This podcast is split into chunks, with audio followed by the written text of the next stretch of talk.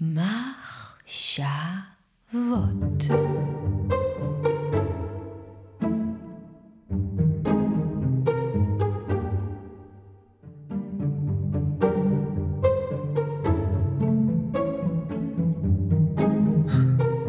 היי היי היי, או, או, או. לא הקלטתי פרקים כבר זמן מה, למה? לא יודע. מאז שהפודקאסט יצא לאור הקלטתי פרק אחד על השעיר לעזאזל. די מוזר, לא? הפרק, לא זה שהקלטתי פרק אחד, הפרק עצמו די מוזר. והנה, עברו להם uh, מספר חודשים, ויש נושא בהול, דחוף, היה לי דחוף להקליט משהו דחוף, במובן של uh, שדוחפים אותו. משהו נדחף, נדחף, דוחף אותי, דחוף, דחוף לי להגיד. מה? משהו על טראומה. מה אני רוצה להגיד על טראומה? נתחיל מהסוף.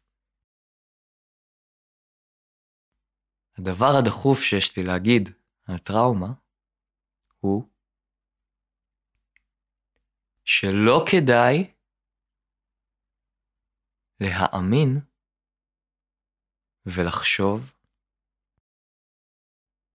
שאתה קורבן. לא כדאי.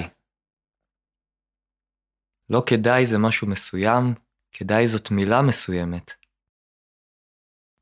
אני לא אומר שזה לא נכון, שאת או אתה קורבנות, או קורבנים. יכול להיות שזה נכון. מי החליט שכן או לא? אבל כך או כך, כל מה שאני רוצה להגיד זה שזה לא כדאי. ואני קצת מרכך את מה שאני באמת חושב. עכשיו אני לא ארכך. מה שאני באמת חושב שלא רק שזה לא כדאי, אלא זה ממש מה שמייצר, כן, כן, האמונה שאתה קורבן וכל הבסיס החשיבתי שמייצר מבסס ומטשטט את המחשבה הזאת, הוא מה שגם אחראי לסבל ולמצוקה ולתחושה ולחוויה ולזה שבכלל ישנה הטראומה. במילים אחרות, כל הסבל שקשור לטראומה, כל התסמינים הפוסט-טראומטיים, נגרמים כתוצאה מהמחשבה, מהכיוון הזה של המחשבה, שאתה קורבן של דבר שלא היה צריך להיות. ומכך משתמע שלו לא היית חושב ככה, או לא היית חושבת ככה, לא היית סובלת. לו היית משחרר את התפיסה, את האחיזה הזאת שמנסה להחזיק את המצב הזה בעולם שבו אתה קורבן של דבר שלא היה אמור להיות, שלא צריך להיות בעולם, שהוא מפלצת שאין לה מקום בעולם. אם היית משחרר מזה, היית מרגיש הרבה הרבה יותר טוב. אבל אז היית מאבד משהו אחר שככל הנראה יקר יותר, שככל הנראה שווה את הסבל הזה, אחרת היית משחרר ממנו. זאת מחשבה קרה וקשה, והיא נשמעת לא אמפתית ולא מחבקת, ובטח ובטח לא נכונה מבחינה פוליטית. אבל עדיין דחוף לי להגיד אותה, למה? כי אני חושב שהיא נכונה. נכונה במובן הזה שכדאי להאמין בה עבור מי שחווה אירוע טראומטי. ואני אנסה להסביר למה. אולי אני אנסה אפילו בקצרה להסביר למה. אולי נצליח שהפרקים לא יהיו באורך של שעה. למרות שיאללה, לאן ממהרים, בסוף כולנו מגיעים לאותו מקום. אז אולי כדאי קצת אה, להתענג על הדרך. טראומה, טראומה, טראומה, טראומה, טראומה. מה זה? בראש ובראשונה, מכה. מכה לגוף זה טראומה פיזית. פציעה, משהו ששורט, משהו שפוגע.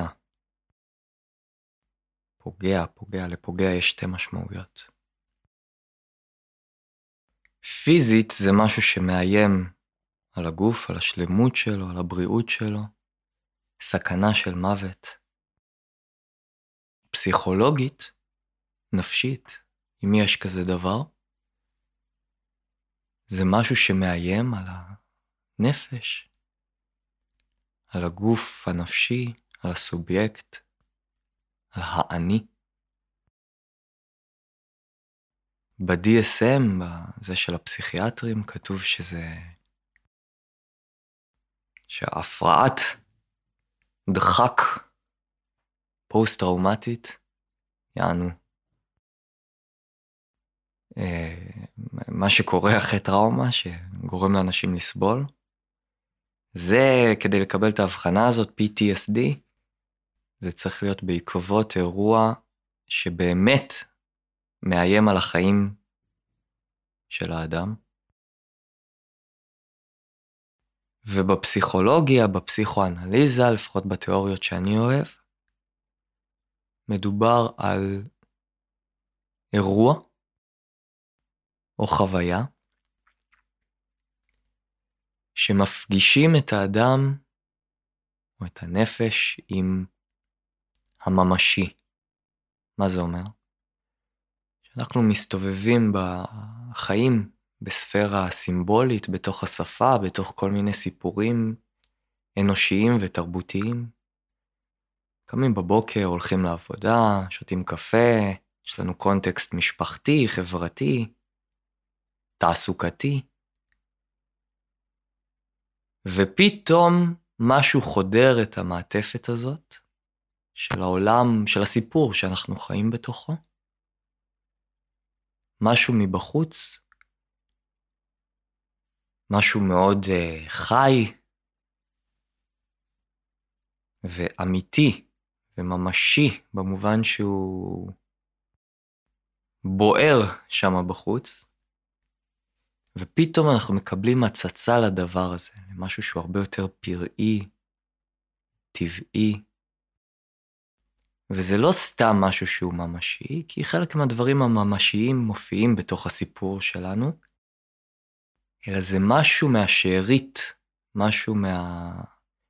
מכל מה שלא מוכל בתוך הסיפור שלנו. כל מה שאנחנו לא רוצים שיהיה, או לא חושבים שישנו. משהו שהסיפור שלנו נקי ממנו, משהו שהוא מלוכלך ומגעיל ודוחה, אבל שהוא בהחלט ישנו שם בעולם.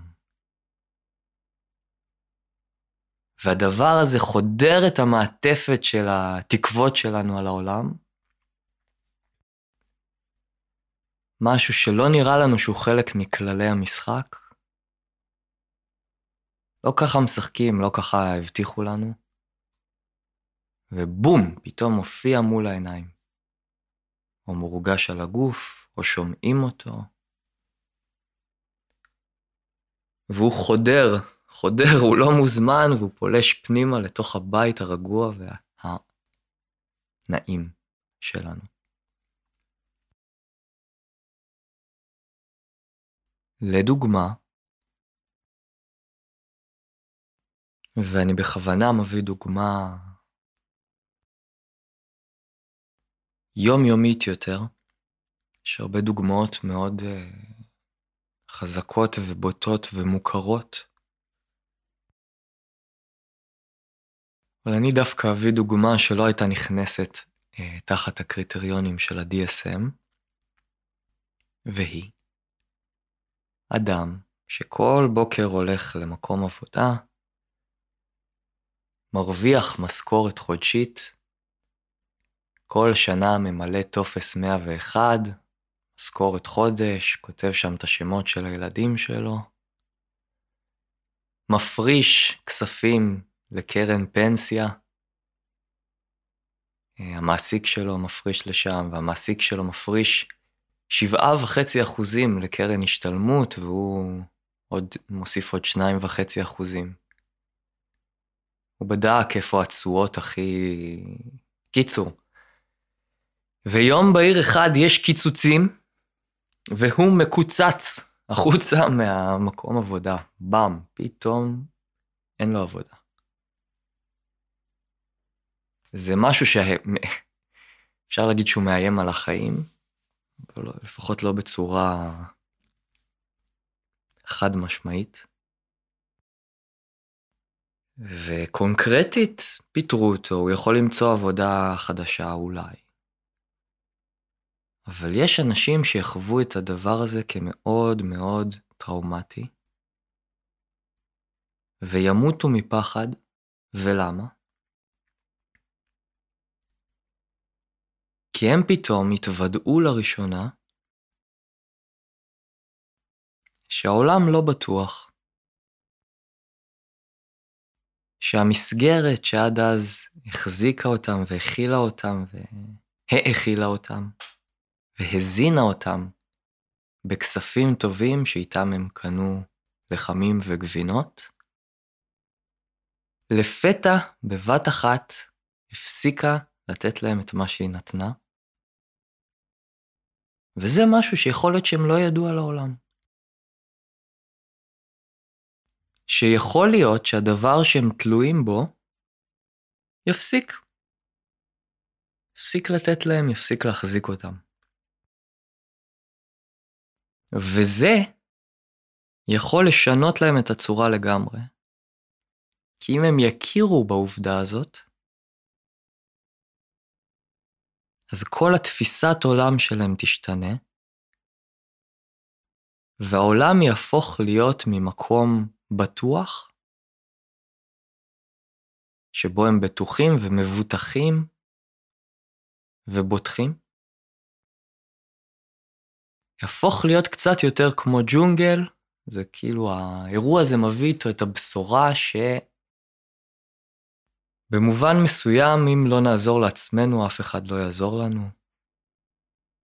יכול להיות מצב שבו הדברים יקרסו, המערכות יקרסו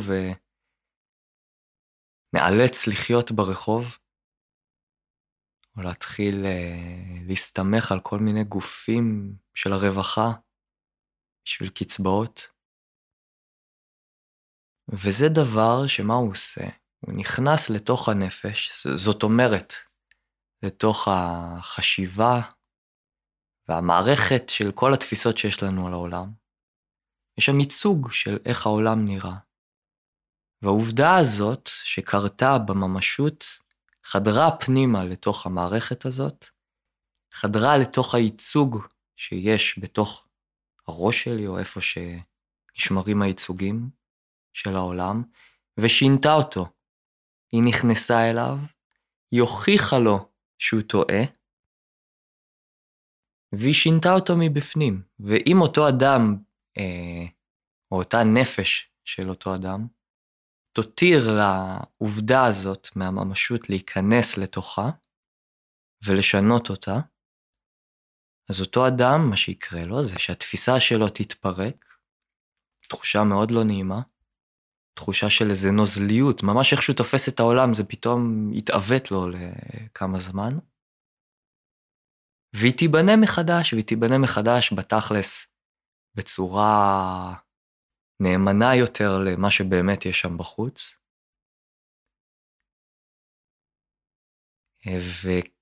וחסינה יותר, כי העובדות האלה יותר לא יערערו אותה כל כך. יכול להיות שאותו אדם עד אז ברח מהעובדות האלה, שמע סיפורים כאלה וסתם את האוזניים והתעלם, אמר לי זה לא יקרה, זה קורה לאנשים אחרים שמאבדים את כל הכסף שלהם ומתאבדים. לי אין מצב.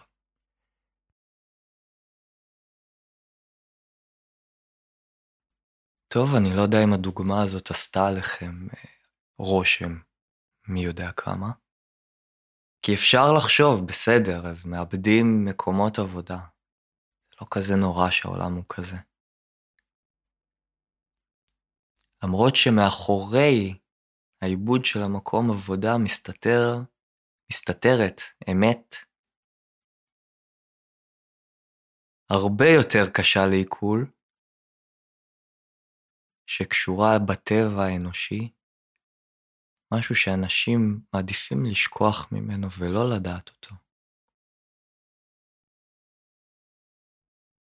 אני לא יודע אם אנחנו מוכנים לזה עדיין, אולי אחר כך.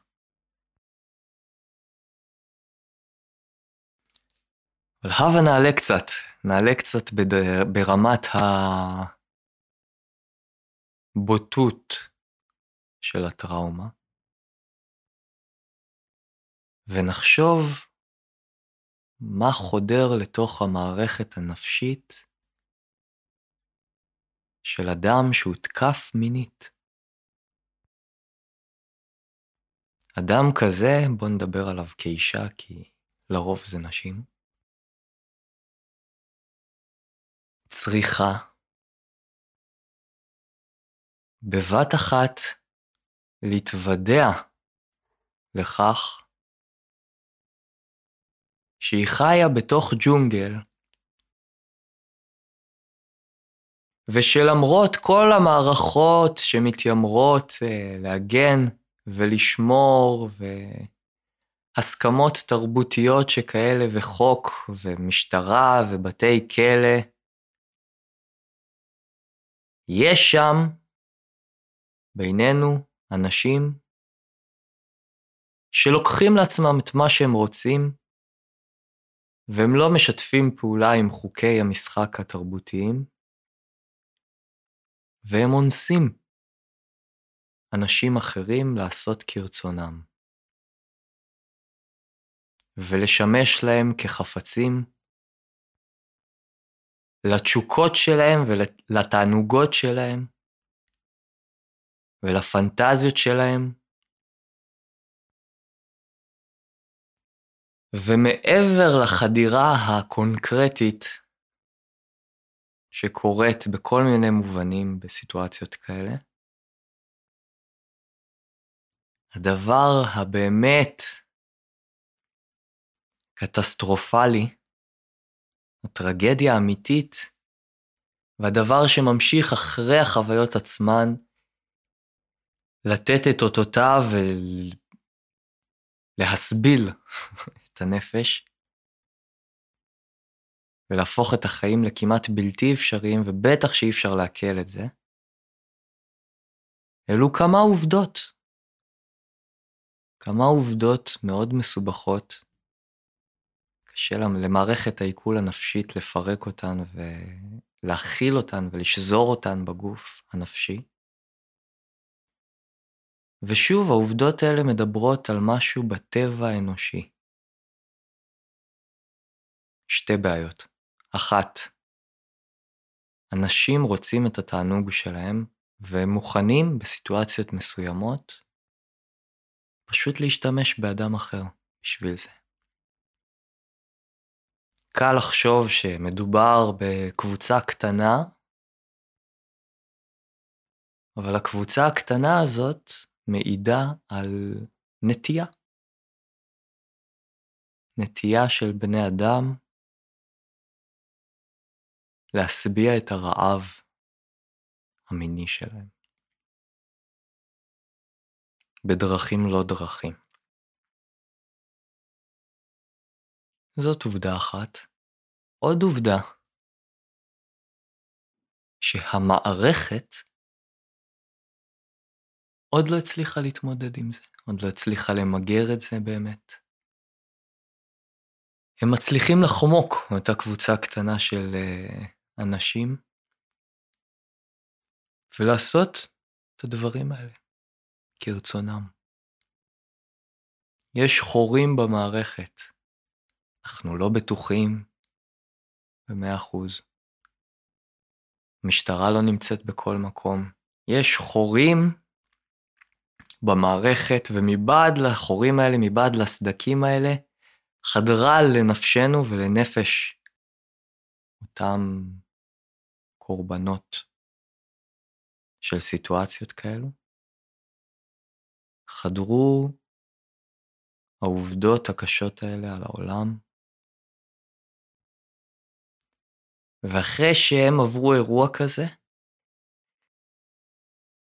יש שני דברים שונים, יש את הסבל של הדבר עצמו, יש את הדבר עצמו, הקטסטרופה עצמה שקרתה, ויש את זה שעכשיו הם כמו חזרו ממלחמה, והם יודעים משהו על בשרם,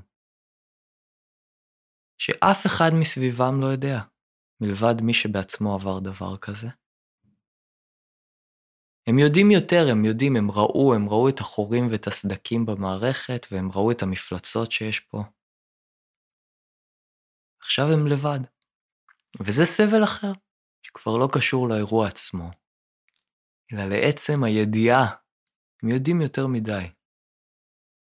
ידיעה חדרה אליהם. ידיעה על הטבע האנושי והזוועות שהוא מסוגל להן. אני רוצה להציע משהו. מתנה שהיה דחוף לי להציע, ממני לכל מי שסוחב על נפשו אירוע שכזה,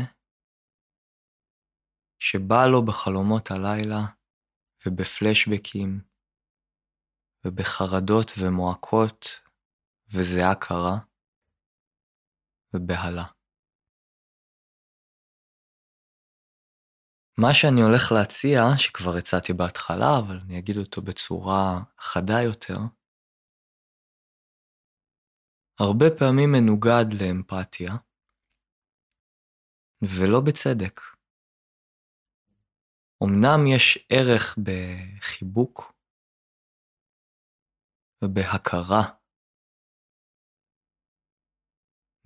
מה, מהסוג המסוים הזה, הכרה בסבל ובחוויית הקורבנות. ובאמירה, אני מצטער שעברת דבר כזה. איזה באסה שיש בעולם דבר כזה, איזה חרא, זאת זוועה. אבל הדבר הזה נמצא בעולם, ולא רק שהוא נמצא בעולם, הוא נמצא בעולם ומשום מה, חונכת וגדלת בצורה כזאת, שעיצבה אותך לחשוב שהדבר הזה לא קיים בעולם ולא נמצא בעולם. ורוב הסבל הנוראי שאתה חווה לא קשור לזה שעברת את החוויה הזאת, אלא קשור וכרוך ברובו בעובדה שהאמנת שהדבר הזה לא צריך להיות שם. וכרוך בבדידות ובניכור ובתלישות שאתה חווה ושככל הנראה תמשיך לחוות, כי כולם מסביבך גם חושבים שהדבר הזה לא אמור להיות שם ולא נמצא שם בעולם. ואתה ואת היחידים שיודעים. אתם הייתם שם. במו גופכם, במו ידיכם ובמו עיניכם, ראיתם וחוויתם שזה שם. והאמפתיה שאני מציע היא אמפתיה של שינוי התפיסה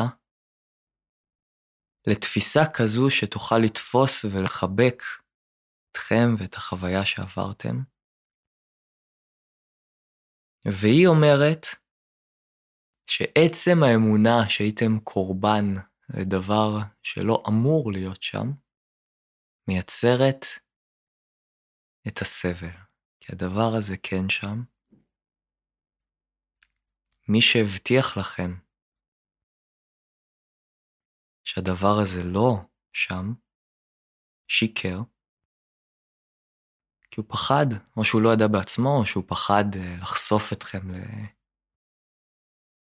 לכמה קשוח יכול להיות העולם והטבע האנושי והטבע החייתי של בני אדם.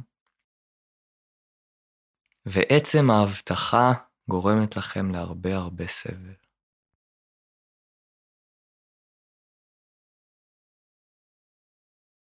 אין בעולם מפלצות. המפלצת היא החליפה שבה אתם מלבישים את כל האורחים הלא רצויים בתוך תפיסת עולמכם.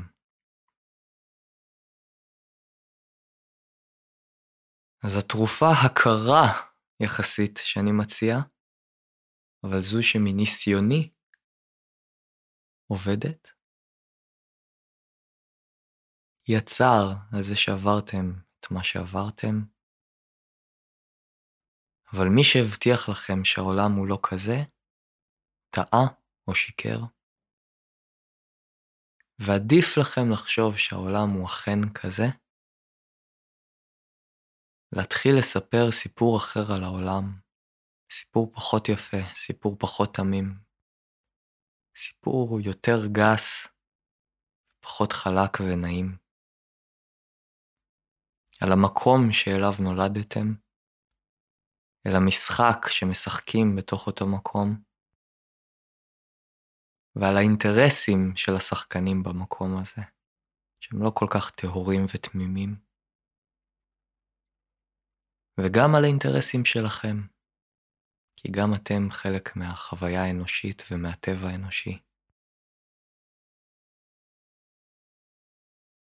זה כואב מאוד, זה מפחיד מאוד, זה משבש את התפיסה, זה עושה סחרחורת, זה עושה בחילה, זה מלווה במחלות פיזיות ונפשיות. כואב, כואב, כואב ומלא בדמעות. אבל עדיף. כי זה מביא איתו הבטחה, זה מביא איתו דרגות של חופש, זה מביא איתו עצמאות, זה מביא איתו אקטיביות, חוסן, וזה מבטל את הטראומה. למה?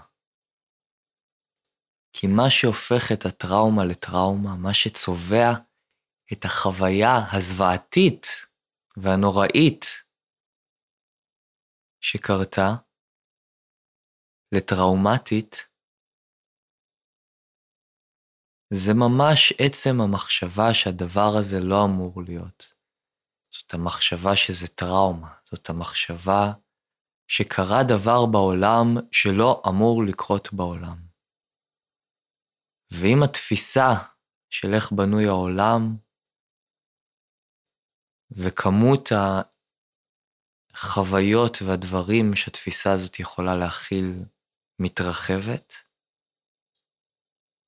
אז הדבר הזה שקרה, למרות שהוא נורא ואיום, הופך להיות אחד מהדברים שישנם בעולם, ואז זה כבר לא חייזר, זה כבר לא משהו שבא מעולם אחר, וזה לא צבוע כטראומה.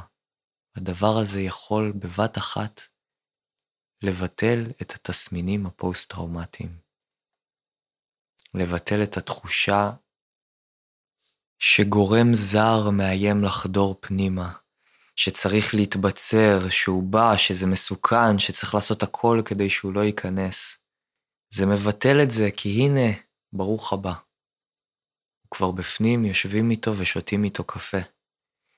ומה שנכנס זה לא הבן אדם המניאק שעשה את מה שקרה, זה לא התוקף, זאת החוויה עצמה, החוויה עצמה שקרתה, והיא עכשיו חלק מהעולם. אפשר לשתות איתה קפה ולאכול איתה עוגיות בבית. אז זה מבטל את האימה הנוראית מהאפשרות שהוא ייכנס, את הדפיקה בדלת המפחידה הזאת, את הבריחה האינסופית. זה מה שזה עושה. פשוט עדיף. פשוט עדיף לחשוב ככה. בטח אם שום דבר אחר לא עבד. בטח אם ניסיתם, אם אתם יכולים להישאר באותה תפיסה שהדברים הם אה, תמימים יותר, למה לא? אם זה עובד. אבל אם הפלשבקים באים והזיכרונות באים ואין לכם מנוח ואתם טרודים וחרדים ומבוהלים, אז עדיף. עדיף לחשוב אחרת. עדיף לראות את הדברים כפי שהם.